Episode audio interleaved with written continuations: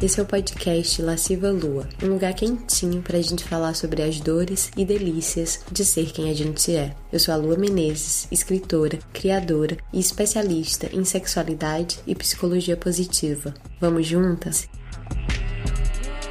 25 de novembro de 2019. Tendo a querer apressar tudo e sofro. Quero os meus sonhos todos realizados amanhã e a vida tem me ensinado, às vezes duramente, sobre paciência. Quando a impaciência me toma, sou ingrata. Esqueço o bom e o bonito da vida, foco na falta. Olho a grama sempre mais verde dos outros. Quando não tô assim tomada, a vista embaçada, tenho lapsos da mais profunda gratidão. Meu coração se enche de amor e parece que vai explodir. Às vezes choro, num choro esquisito que vem do nada. Derrama umas poucas lágrimas de emoção e passa. Sinto no meu corpo. Aliás, sinto graças a ser um corpo. Não sei nem consigo manter esse estado de graça por muito tempo, mas quando estou mal, quando o medo e a ansiedade, a impaciência me pegam de novo, tento me lembrar que eu conheço esse outro estado. Eu conheço essa lucidez. E quando estou lúcida, meu caminho faz sentido, o tempo faz sentido e há amor acima de tudo.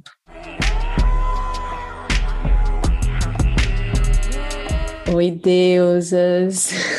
Ai, meu Deus! Hoje a gente não começou com um conto erótico, mas com um trechinho do meu diário. E hoje a gente vai falar sobre uma das coisas mais terríveis, difíceis e horrorosas. Quer dizer, não é horrorosa, mas é muito difícil que eu já senti na minha vida, que é paciência, aliás, a falta da paciência. Paciência é um dos meus grandes desafios espirituais. É só assim que eu consigo colocar isso para vocês. E para conversar sobre isso, trouxe minha amiga maravilhosa, a atriz e taróloga Paula Medeiros, amiga, seja muito bem-vinda. E, além de tudo, Paulinha é o quê? Mais uma vez, testemunha oculado quanto a paciência é difícil para a minha pessoa. Oi, Paula. Oi, amiga, oi, deusas. Pois é, né? Acho que nossa geração talvez tenha uma, uma questão aí geracional, né? Com, com a paciência. Acho que não é uma coisa só de arianas, não. Ai, ai, meu Deus. E calma, antes da gente começar e se embrenhar aqui nessa conversa, deixa eu só fazer um pedido para as deusas, que é deusas, sigam este maravilhoso podcast no Spotify ou onde quer que vocês estiverem ouvindo. E se vocês estiverem ouvindo no Spotify, deixa ali aquelas estrelinhas, porque isso é muito bom pra gente, pra gente aparecer mais e alcançar mais deusas. Então, esse é o pedido. E agora voltamos. Paciência amiga. Paciência para que te quero. Primeiro, deixa eu explicar para as deusas como que eu cheguei nesse tema, porque na verdade, quando eu falei com Paulinha para marcar esta gravação, eu tava assim, amiga, vamos falar de angústia, vamos falar de sombra. Eu tava nesse momento um pouco trevas. queria falar de coisa pesada, de coisa triste, queria que fosse assim uma grande terapia em grupo esse podcast. Só que aí depois coisas aconteceram e eu fiquei muito feliz. E a coisa que aconteceu foi meu livro, Rio Profano, o qual eu esperei sete anos. Sete anos, gente, a gente tá falando de paciência. Esperei sete anos por esse livro para ele ser publicado. Finalmente ele está sendo publicado. E aí eu fiquei feliz. E aí eu não queria mais falar de tantas trevas. Talvez só um pouquinho. E aí eu fiz, amiga, vamos falar de paciência? Porque eu acho que nesse processo todo desses últimos sete anos, a paciência foi uma das lições mais duras que a vida tem me ensinado. E você, amiga, me conte a sua relação com a paciência. Nossa, é. Eu acho que eu não sou a pessoa mais ansiosa do mundo, mas eu sou uma pessoa muito raivosa. É verdade. Você sabe, né, amiga? Você conhece. Eu sou muito fofinha, mas eu também sou muito bravinha. E eu sinto, né, que a minha questão com a paciência hoje, né, eu entendo como realmente uma virtude que eu preciso cultivar, né? E no meu caso, eu percebo que é no dia a dia, sabe? Eu não sinto que eu sou uma pessoa que sofre muito, por exemplo, com projetos, com o tempo que o processo para colocar um trabalho no mundo leva, mas eu sofro muito no dia a dia. Eu sinto que sabe, nos pequenos conflitos do cotidiano, nas conversas. Acho que a comunicação não violenta ainda é um desafio para mim nesse sentido, né? E eu percebo isso, que é uma coisa que realmente eu preciso, né, tá cultivando o tempo todo para conseguir manter bem as minhas relações sabe? Essencialmente, essa acho que é a minha questão principal com a paciência ou a falta de. A paciência, então, que você fala mais no quesito de paciência, por exemplo, de não explodir, de não ser raivosa, de não perder a paciência nesse sentido? Exato, de ser mais tolerante.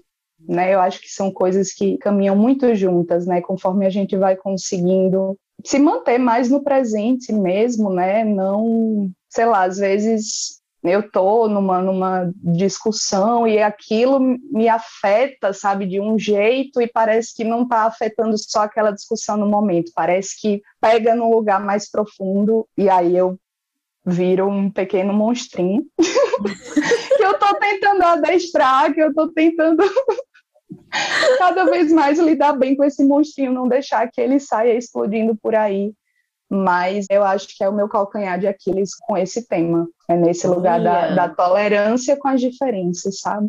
Olha, amiga, eu não tinha pensado por esse ponto, porque você trouxe essa questão da paciência no curto prazo, né? No cotidiano, uhum. no dia a dia, nas relações. Exato. E a minha questão com a paciência é muito mais a longo prazo, porque eu sofro muito esperando esperar realmente é uma das coisas mais difíceis para mim, porque eu sou muito da ação, eu sou muito uhum. do agir. Eu enfio uma coisa na minha cabeça, eu quero alguma coisa, eu vou atrás, desenfreada, louca. Às vezes um pouco obsessiva. Então parece que para mim a paciência é difícil quando eu olho uma coisa lá na frente, quando eu idealizo, uhum. desejo uma coisa que tá lá na frente e eu quero sair correndo atrás dessa coisa e eu saio e às vezes não adianta o quanto eu corra, eu não alcanço a coisa porque não é o tempo da coisa. Exato. Entende? Essa coisa do tempo da coisa, do tempo, né, do Senhor tempo mesmo, eu acho que pega todo mundo, né? E eu li em algum lugar, não, não vou lembrar exatamente onde foi, mas que às vezes, né, não é que a vida está dizendo não, para a gente, né? Não é que o destino está dizendo, não, você não vai conseguir fazer isso. Às vezes a vida só está dizendo, não é o momento, ou Sim. você não está preparada ainda, né, para isso. E eu acho que é um pensamento que pode ajudar, né, a gente a apaziguar. Não que seja fácil, né? Se fosse fácil, uhum. a gente só de perceber que está na impaciência conseguiria resolver, né? Mas acho que é um, é um exercício mesmo. Né, e se a gente consegue, eu gosto dessa palavra cultivar, porque eu acho também que a natureza ensina muito para a gente sobre paciência, né? Ah, a terra, acho que a terra ensina demais, assim, quem tem suas plantinhas, sabe? Eu acho que é um ótimo exercício, assim, né? A gente está sempre aprendendo com a natureza mesmo. Sim, gosto da palavra cultivar, gosto dessa coisa do entender o tempo da vida a partir do tempo da natureza, porque de fato, né, você planta uma semente, ela não vai brotar amanhã.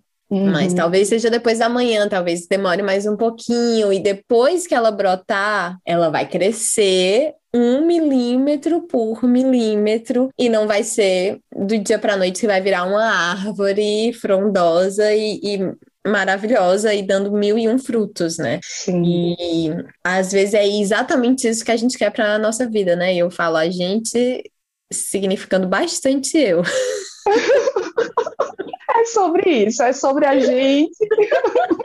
eu gosto dessa metáfora, né, da semente. E a gente pensar, né, que quando a gente coloca, né, uma, uma semente ali na terra e ela tá lá, né, escondidinha, parece que não está acontecendo nada. Hum. Né? Mas ela já não é a mesma semente, ela nem é a árvore, né? mas ela também não é mais a semente que era antes de ir para a terra. Né? Já está acontecendo uma grande revolução ali dentro para que ela consiga realizar o, o, o destino, né? o sonho dela, que é virar essa árvore. Então, acho que é uma imagem muito boa para a gente trazer para as nossas vidas, pensar então... na sementinha. Concordo, paciência é saber virar árvore. É isso. Olha, que é. bonito. Não é? Parece Manuel de Barros. Parece Manuel de Barros. Gente, Manuel de Barros é um poeta brasileiro que é um dos melhores poetas do mundo. Quem não conhece, conheça, porque ele é, é lindo, é lindo.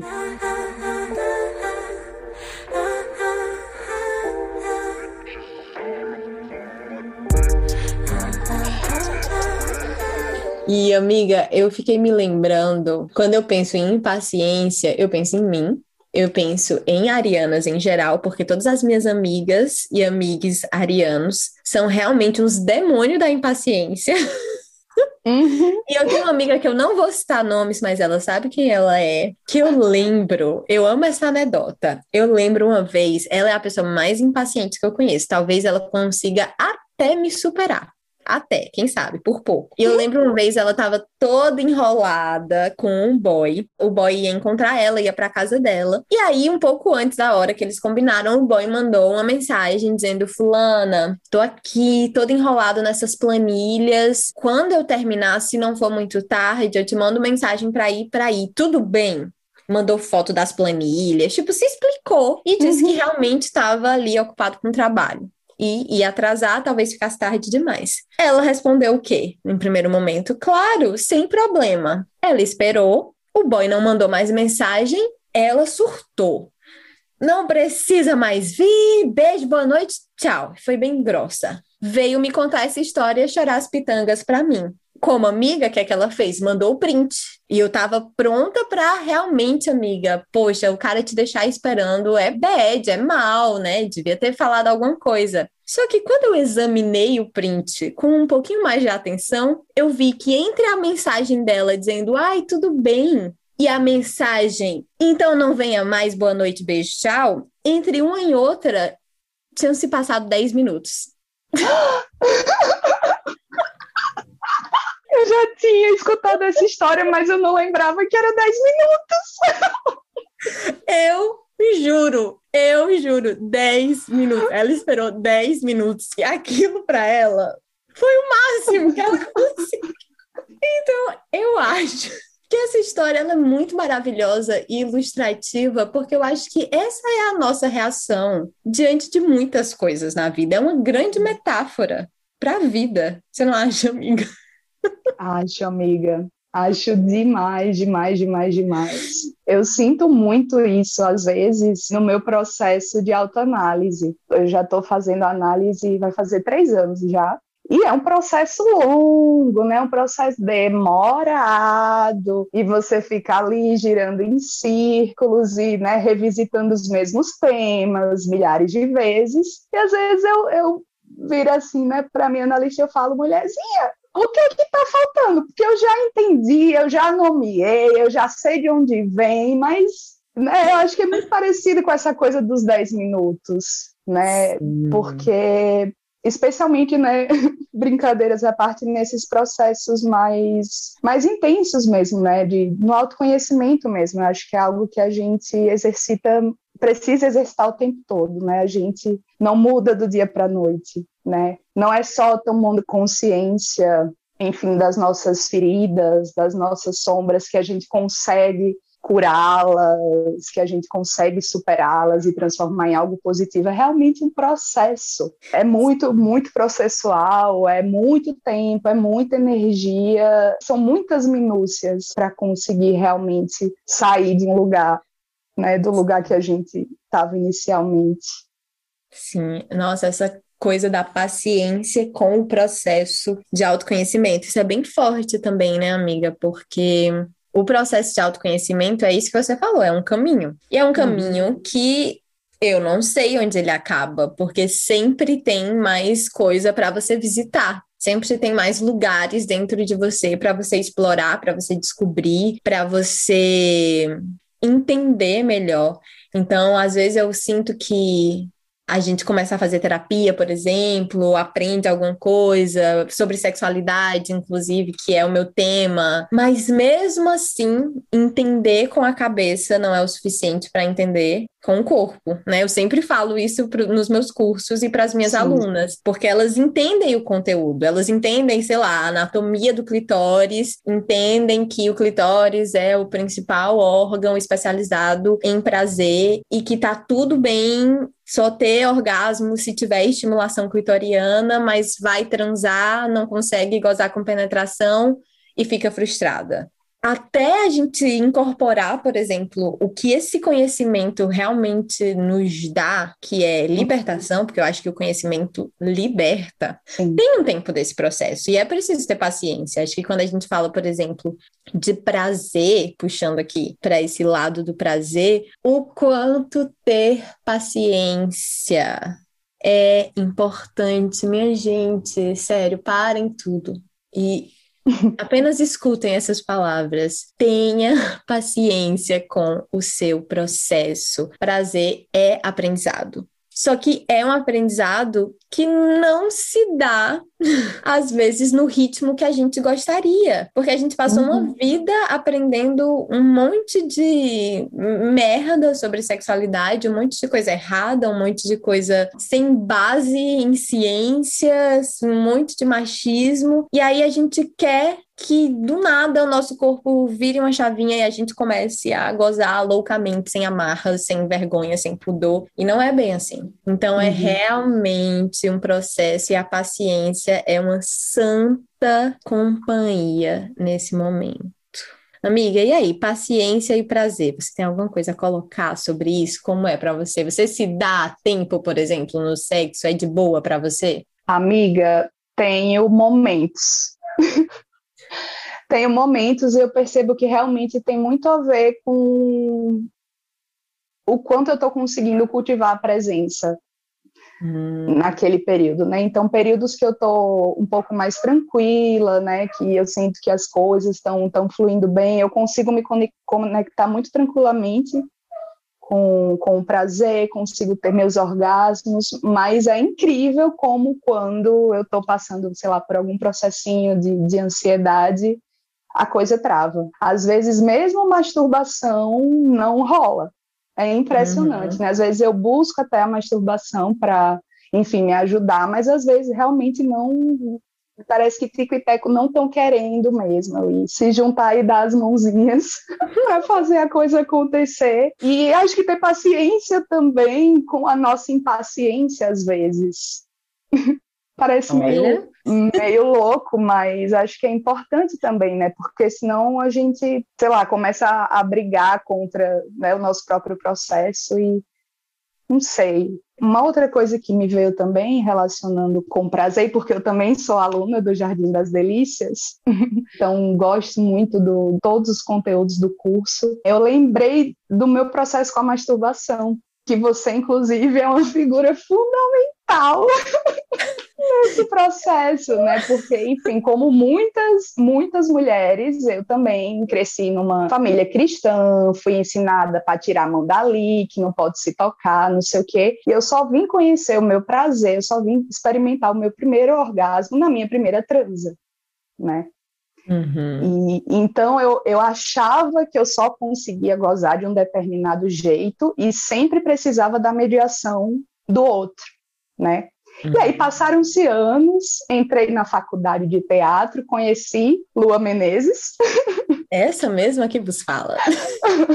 e ela já era, gente, Lua já era terapeuta sexual antes de ser, tá? Ela, ela já era, é impressionante.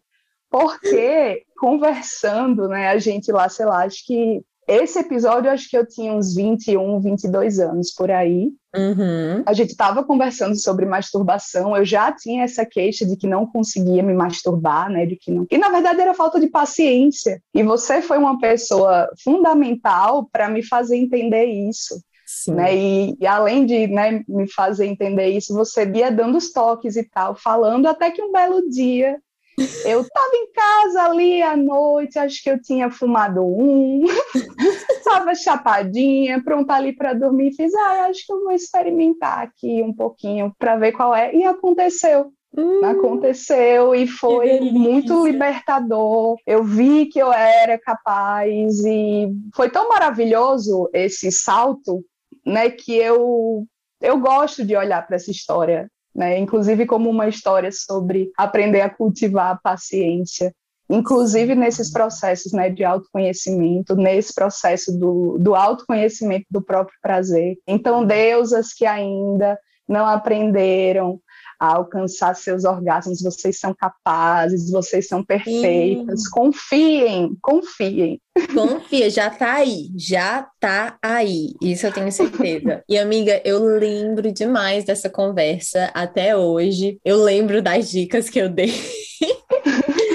e é engraçado, né? Porque para mim também eu descobri o orgasmo, acho que cedo, ali com uns 13 anos, me masturbando com chuveirinho. Inclusive, era viciada no chuveirinho, gente, quando era adolescente. o povo fala, né, que menino fica fazendo piadinha de que o menino entra na puberdade, passa três horas no banheiro. Eu passava três horas no banheiro. Uhum. Minha mãe estava trabalhando de tarde, eu voltava do colégio, beijo, tchau, me trancava no banheiro e fazia meu nome. Ai, chuveirinho é maravilhoso. Nada ecológico, não tinha essa consciência ecológica, porque deve ter desperdiçado Verdade. muita água. Verdade. Hoje temos sextoys e vibradores para resolver essa questão de uma maneira mais sustentável. Justo, assim. perfeito. Mas aí, o que, que aconteceu? Quando eu comecei a transar, eu não sabia gozar com o outro ainda e já sabia gozar comigo. O que, por um lado, era ótimo, porque eu já sabia que era capaz, mas por outro, eu ficava impaciente com o outro, porque o outro não sabia direito como me tocar do jeito que eu gostava. Também era um outro adolescente, então venhamos e convenhamos, sabe? De nada na vida. Uhum. E aí foi realmente um processo de paciência aprender a relaxar e estar ali, porque como eu comecei a gozar com o outro, foi com sexo oral. Então, realmente eu deitava, o meu namoradinho na época passava 30 minutos, então, uhum. 40 minutos me chupando. Ele gostava muito, graças a deusa. Graças e a o Deus. tempo todo, eu demorava esse tempo todo, não era porque eu não era capaz de gozar um pouco mais rapidamente, mas porque eu ficava tão impaciente, tão ansiosa de gozar logo e tão preocupada que ele estava cansando, que ele. Ah, que isso atrapalhava todo o meu processo. E aí eu fui Sim. entendendo com o tempo que quanto mais eu respirava e focava no que eu estava sentindo, aí esse orgasmo vinha com mais facilidade. Então acho que esse tempo também que o orgasmo demora para vir é muito uma questão de paciência, porque às vezes a gente fica querendo apressar a gente é uma sociedade que a gente foca muito na meta, né? E até hoje eu, se eu não estiver prestando atenção, eu fico com essa pressa de gozar logo. E aí eu percebo que quando eu tô com pressa de gozar, eu não tô aproveitando todas as delícias uhum. ali daquela sensação. E aí, de novo, eu vou para respiração, vou para sensação e tudo melhora. Processo também é uma palavra importante, né? Processo, amo.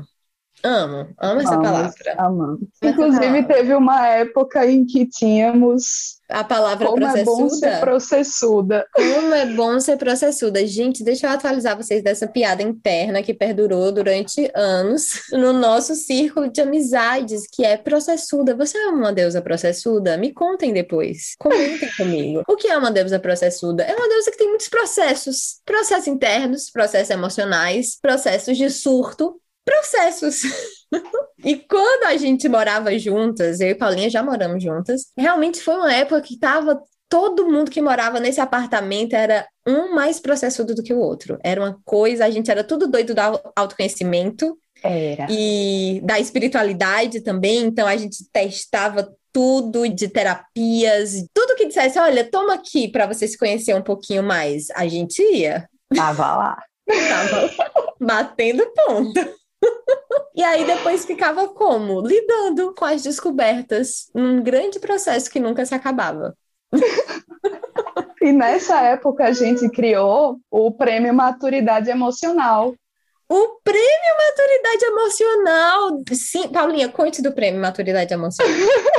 Como éramos, né, essas pessoas que. Isso foi bem no nosso retorno de Saturno, né? Assim, foi. só para quem for aí da, das astrológicas entender por que, que a gente estava nessa frequência tão louca de autoconhecimento. Né? Nas nossas conversas era um apartamento muito habitado assim por amigos, sempre tinha muita gente. E eventualmente acontecia de alguém, né, falando do seu processo, no meio da sua fala ali, no meio dessa elaboração da fala, trazer um, dar um salto quântico com relação a si mesmo, né? E aí era aquele momento que rolava aquele silêncio, todo mundo se olhava e batia a palma. O prêmio Maturidade Emocional da semana vai para você que aprendeu, por exemplo, que sete anos é o tempo para colocar esse sonho desse livro no mundo, Lua Menezes. Ai, gente, fica aí o prêmio Maturidade Emocional, certo? Levem esse prêmio para o seu círculo de amizades, porque é um prêmio que deixa as pessoas felizes, é um reconhecimento pelo Sim. quê? Pelas conquistas dos processos, né? Porque os processos eles não acabam, mas eles têm muitos presentes no meio do caminho.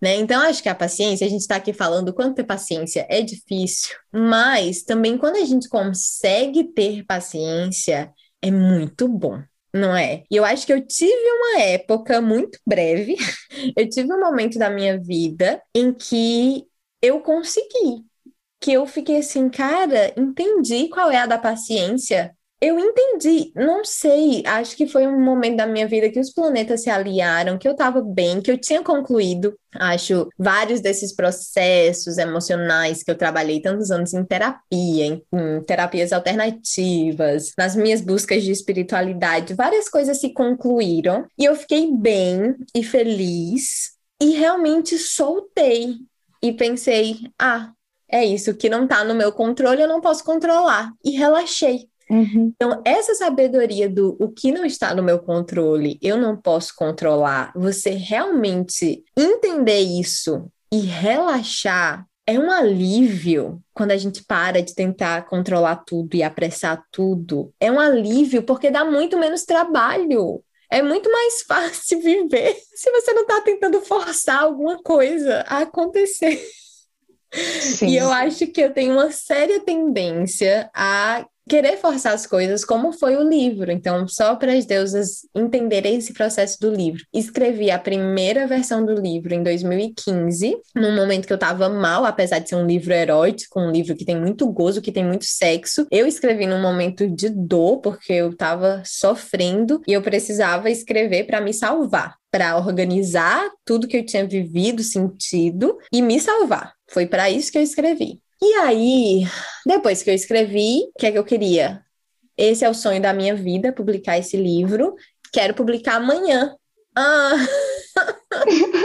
Doce ilusão. Não vou contar todos os percalços desses sete anos, porque foi muita coisa, mas fui atrás de editora, recebi silêncio, recebi rejeição, recebi gente esquisita no meio do meu caminho dizendo que ia me ajudar e depois destroçando os meus sonhos. Foram, assim, muitas decepções, lágrimas rolaram. Uhum. E eu fiquei tão traumatizada que eu parei, assim, eu enfiei o livro numa gaveta met metafórica, porque o livro era apenas um arquivo no meu computador que eu nunca mais abri. e não tive coragem de olhar para ele, porque ele me trazia dor e decepção. Até que, eu não sei, talvez tenha sido nesse momento em que eu relaxei e soltei, não sei. Talvez sim. Foi depois desse momento que a editora, a editora Planeta Maravilhosa, veio até mim. Né? Então, eu não fui atrás deles, eles vieram até mim, eles estavam interessados em saber se eu tinha alguma uhum. coisa para publicar. E aí foi isso, minha gente. Sete anos depois, aqui estou feliz. Porém, não foi rápido nem fácil. Uhum.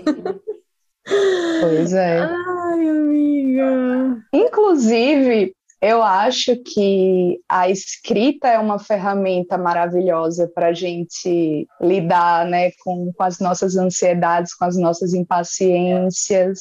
Eu nunca fui como você, né, que é uma pessoa que escreve diários desde pequenininha. Eu até já tive um, um diário ou outro, mas nunca mergulhei mesmo. E aí, no ano passado, eu estava né, já um ano de pandemia, e vários conflitos profissionais também. E aí você me falou daquele livro Caminho do Artista, né, que é, é um programa de 12 semanas para desbloquear a criatividade, né, digamos assim, bem resumidamente. E aí, nesse livro, né, a autora propõe essa, esse ritual da escrita diária, né, de três páginas por dia, assim que acorda.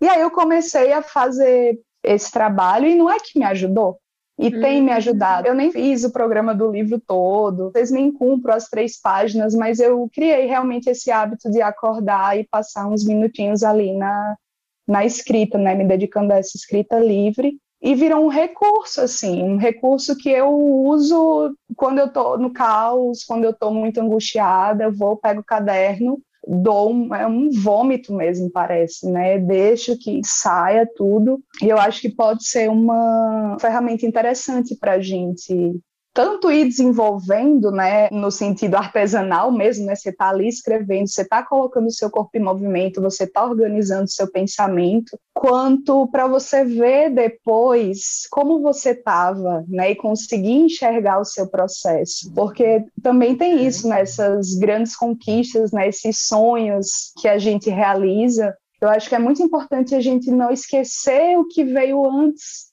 dele, né, qual foi o processo de criação, literalmente, desse sonho, né? Como foi, que percurso, que travessia foi essa, quem eu era, quem Lua era quando viveu lá a história, né? Porque o livro é baseado em uma história real. A, a Lua que escreveu a primeira versão, a Lua que revisa, a Lua que agora está parindo esse filho no mundo, né? Eu acho que a escrita é um lugar muito bacana assim para a gente estar tá se percebendo, assim, estar tá percebendo Sim. os nossos processos também.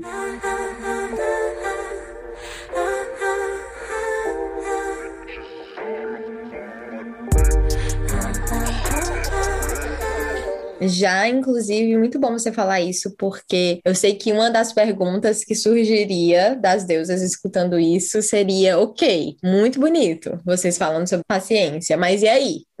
Como ter? Como é que faz? E, de fato, eu acho que a escrita é uma boa ferramenta. Não é, talvez, a solução dos problemas, mas é a ferramenta, né? Uma ferramenta onde você pode realmente parar e colocar ali, no momento que você joga para fora, você também está se ocupando. E eu acho uhum. que se ocupar, inclusive com o corpo, porque a escrita, para mim, ela é um ato corporal. Você não escreve só pensando, você precisa mexer alguma coisa no seu corpo para escrever. Seja um papel, uma caneta, seja digitando, seu corpo está em movimento. E eu acho que tudo que coloca o nosso corpo em movimento ajuda a gente a focar no presente, e tudo que ajuda a focar no presente ajuda com a questão da paciência né? Então, além da escrita, eu acho que adicionaria aí tudo que movimenta o seu corpo: exercício, yoga, dança, arte marcial, caminhada, sexo, masturbação, tudo, tudo isso. Ah, tudo isso para mim é remédio, sabe? E Sim. esse ano é um ano que eu tô mais comprometida com exercício físico, que eu sempre fui de fazer, sempre falei da importância de fazer exercício físico para nossa saúde mental, não uhum. meramente para aparência, como nos disseram, mas para a saúde do corpo e da mente. Só que eu tava meio que numa zoninha de conforto, assim, tava fazendo um yoguinha leve, fazendo minhas caminhadas, e esse ano eu comecei a pegar um pouco mais pesado. E meu Deus, que diferença você suar sabe? Você literalmente botar coisa para fora. É muito incrível. É muito bom. É muito bom. Meu Deus, é... salva demais. Eu sempre fui meio preguiçosa, assim, para não para dança, né? Eu sou atriz, enfim, sou do teatro, amo um teatro físico. Menina, me bota numa sala para fazer um pré-expressivo que, enfim, para quem não sabe do que eu estou falando. Meu é pior um... pesadelo. Pré-expressivo é o meu pior pesadelo. É a coisa mais terrível que eu já vivi no teatro. Se chama pré-expressivo. Agora defenda o seu caso, amiga. É realmente um conjunto de práticas, né? Que, como o nome fala, é uma preparação para a ação, né? Para o momento em que a gente realmente se coloca em cena. E aí são exercícios que vão colocar né, a gente realmente num estado quase de exaustão física, né, onde realmente fica difícil pensar, porque você realmente vira, vira um impulso, e é uma qualidade maravilhosa, né, quando a gente passa por um, um exercício assim, é uma qualidade maravilhosa que realmente traz uma presença muito grande, porque você, meu amor, você já deu uma pequena transcendida ali, depois que você sai de um pré-expressivo. então, assim, eu sempre gostei muito né, disso, mas nunca tive muito saco para exercício físico, academia, essas coisas todas. E aí eu percebi que na pandemia, eu fui uma, sou né, uma das pessoas que está cumprindo, assim, a risca, muito em casa, trabalhando em casa, fazendo tudo em casa. E aí eu percebi que eu estava ficando meio louca, né? E comecei também no ano passado, engraçado, foi meio junto da escrita, assim também comecei a fazer exercícios em casa e eu percebi do que que eu gosto. Eu gosto de exercícios intensos e de um tempo mais curto. Hum. Sabe? E aí eu, enfim, estou praticando também esse, estou fazendo os meus exercícios quase que diariamente, mas pelo menos umas três, quatro vezes por semana. E é incrível, é incrível realmente como ir para o corpo para quase tudo nessa vida ajuda. Sim. né? Sim. Porque a gente, por mais que a gente esteja vivendo, né, a era da tecnologia mesmo, que o, realmente o mundo está tá mudando, a gente é um, um sistema integrado, né? Corpo, mente, espírito, tudo junto, misturado, então não dá para a gente ficar vivendo só na mente, só na tela, né? A gente precisa ir para o corpo, a gente precisa ir para a sensação, e acho que é muito saudável, né? Quando a gente encontra um recurso, uma ferramenta, um exercício que faz sentido para a gente, né? Sim. E concordo muito com você que não tem remédio né, para a gente virar uma pessoa paciente, mas existem ferramentas que ajudam. Concordo com tudo que você falou. Uma coisa que eu gosto muito também, que me dá muito prazer, é cozinhar. Hum. E eu acho que a arte da cozinha, né, como você pega o alimento, como você corta, como você descasca, todos esses processos para você fazer né, um, um prato e depois se beneficiar com aquilo que você fez, né? Comer, servir as pessoas que você gosta. Eu acho que também é algo muito acessível e que, e que tem tudo a ver com paciência. Tem tudo a ver com paciência. Não é? Porque você vai cozinhar um negócio, vai assar um negócio, você pode até acelerar um pouco o processo. Mas de resto, você tem que esperar. Você tem que esperar uhum. o tempo do cozimento, tem que esperar o tempo do assado, sei lá o quê. E é isso. E é isso. Vai colocar um, um bolo no forno. Não adianta botar o, o, fogo lá no talo, você vai queimar por fora e não vai cozinhar por dentro. Apressado come cru. Apressado come cru. Gente, amei. Olha, se vocês querem levar uma sabedoria deste episódio para a vida de vocês é apressado come cru. Gente, é isso. Isso é serve para tanta coisa, né? Isso serve para tudo. Homens, homens, homens machos que se relacionam com mulheres, apressado come cru. Viu? Ai, Deus.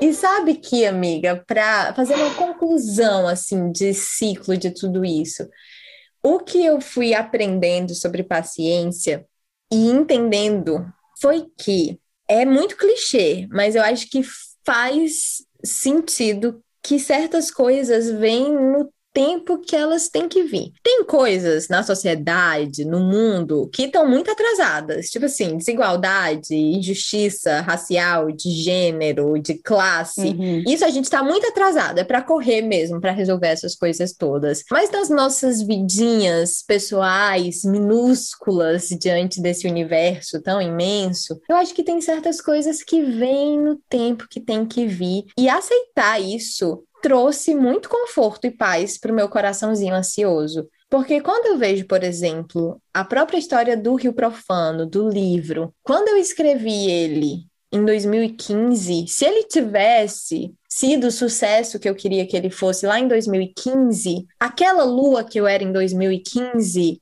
eu não concordo com várias coisas que ela pensava. Aquela lua de 2015 pensava que amor doía. Aquela lua de 2015 não tinha resolvido vários processos emocionais, então eu realmente acho que eu não estaria pronta, que eu não estava pronta naquela época para me revelar do jeito que eu me revelo na escrita, para lidar com o que é que possa vir dos outros. Então hoje eu acho que eu realmente já amadureci, até para falar de sexo, para falar das coisas que eu falo num livro que eu não vou falar aqui para não dar muito spoiler e também para deixar vocês curiosas para as senhoras comprarem meu livro, apoiarem essa esta artista, essa escritora recém-publicada. Obrigada. Então Então, eu realmente eu acho que eu não estava pronta. E eu vejo isso com outras coisas também, com o amor, por exemplo. Teve tantos anos, amiga, Paulinha sabe disso como ninguém, porque ela acompanhou todas as minhas paixões praticamente. Teve um tempo que eu desejava tanto um amor,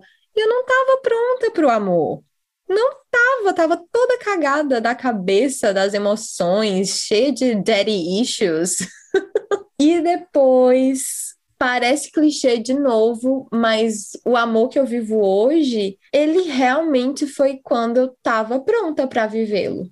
Ele apareceu quando eu estava pronta para vivê-lo. Então, não sei, não sei se isso é uma regra universal, não quero que seja, mas é uma coisa que me ajuda, que me conforta. Não sei se é uma grande ilusão ou se é algo que eu apenas me digo para me confortar, mas tem funcionado. Eu acho que é uhum. também sobre dar sentido. Talvez mais do que esperar que as coisas façam sentido, dar sentido. Sabe, por que que isso que você queria tanto não aconteceu? O que é que você aprendeu com essa frustração, com essa decepção? Ou por que que essa pessoa que você amava tanto te deixou? O que é que você aprendeu? O que é que, sabe, o que é que isso te trouxe? E não sei, assim a gente vai costurando o sentido da nossa existência. Faz sentido, amiga? Faz muito. Eu amei, amei isso que você falou sobre dar sentido, porque o sentido há, sempre há algo que a gente não conseguiu olhar ainda. Eu sou dessas que não acreditam em coincidências, não acreditam em acaso, não acho que o nosso destino seja já esteja tudo programado, né, do jeito que vai acontecer, porque eu acredito no livre arbítrio, né, acredito que nós somos responsáveis pelo nosso destino, mas eu também entendo que existe esse, o tempo, né, que é realmente, como diria Caetano, o senhor dos destinos. Em muitas mitologias, né, é, vai se ter realmente o tempo como uma deidade, e eu acho que ele é nosso amigo, né? O tempo nunca está contra a gente. E acho que pensar nisso, né, em atribuir o sentido para as experiências que a gente vai vivendo é uma forma muito generosa de estar tá aí conversando com o Senhor Tempo, né, tá aí trocando e tecendo a nossa vida, né, o nosso o nosso dia a dia, construindo nossa história. Eu amei, amiga, isso que você falou, vou levar para a vida. Ai, amiga, que ótimo. Então, eu acho que a gente pode encerrar por aqui, porque para isso, sabe, assim, assentar dentro da gente é isso. Escreva a sua história, sabe? Dê sentido, dê o fio da sua narrativa, porque quem faz isso é uhum. é você. Né? É muito isso. A gente tem o poder de escrever a nossa própria história. Então, te dá sentido até para as perdas, para os vazios, para as angústias. E isso realmente é o que tem me salvado. Isso e o amor. amor, né, amiga? Pelas pessoas, pelo que é sagrado pra gente, pelas nossas causas que nos movem. Sim. Ai, meu Deus, amiga, vamos para a sugestão lasciva? O que, é que você tem para recomendar?